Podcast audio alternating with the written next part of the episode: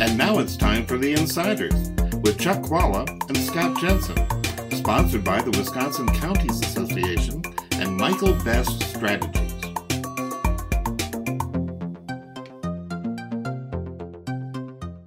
Hi, I'm Chuck Chvala, former Senate Majority Leader. And I'm Scott Jensen, former Assembly Speaker. And we're the insiders. So, Scott, we've got this remarkable primary and general election in the 8th Senate District. You have four particular people right now seem committed to the Republican primary, uh, including one ostracized member from the Assembly. Tell me how that happened and what do you see coming out of the primary and the general election? So, I mean, this is a Republican leaning seat. And so I think the primary is going to be the most important thing here. Um, I'll tell you this um, very early in my career, I watched a speaker um, ostracize a member of the Republican caucus, essentially kicked him out, took away his chairmanship, um, and turned that person into a hero back in their district. Um, made him into a local hero who was standing up to the Madison status quo. Um, and Bill Lorge uh, got reelected uh, that next year to the consternation of just about everybody in our caucus because he was just um, undermining the caucus at a regular uh, basis and attacking. The We loved it, and we loved it, Scott. And re- attacking the Republican governor at the time. So um, uh, I learned a lesson there, which is that uh, you shouldn't punish them and make them into a local hero.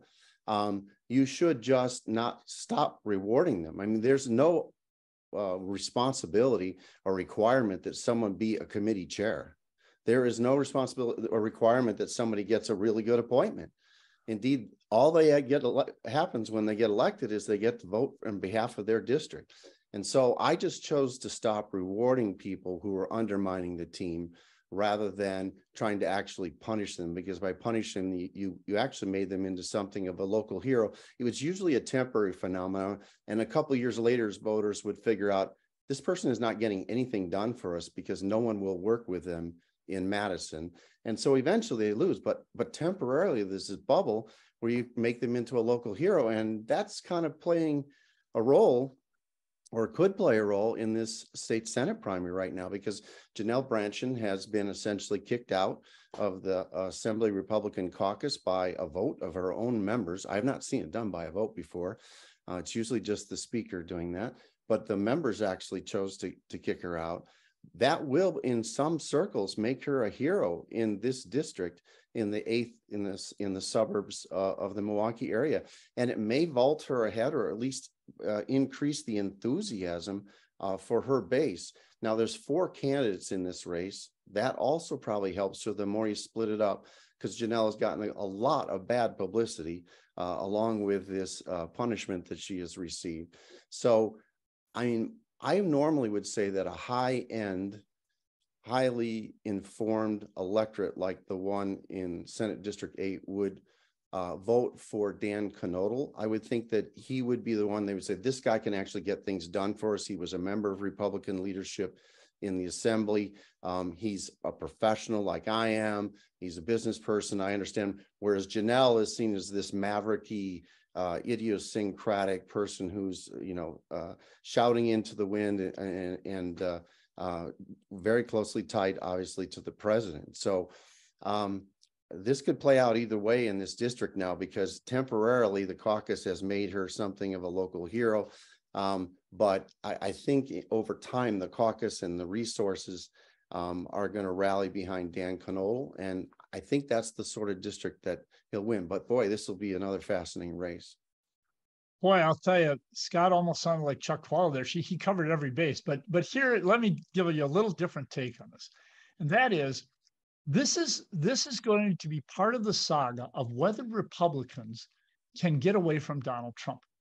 And I've heard it said, and, and we've all seen it, that the, the problem for Republicans is that they can't win the general elections with Trump but they can't win. You can't win a primary without Trump. So, by that logic, if that's true, and if Trump still has a negative impact on the party, especially in a multi person race like this, it's entirely possible that Brandtjen could actually win the primary and cost the Republicans an election in this otherwise definitely Republican leaning seat. I think that is a real possibility.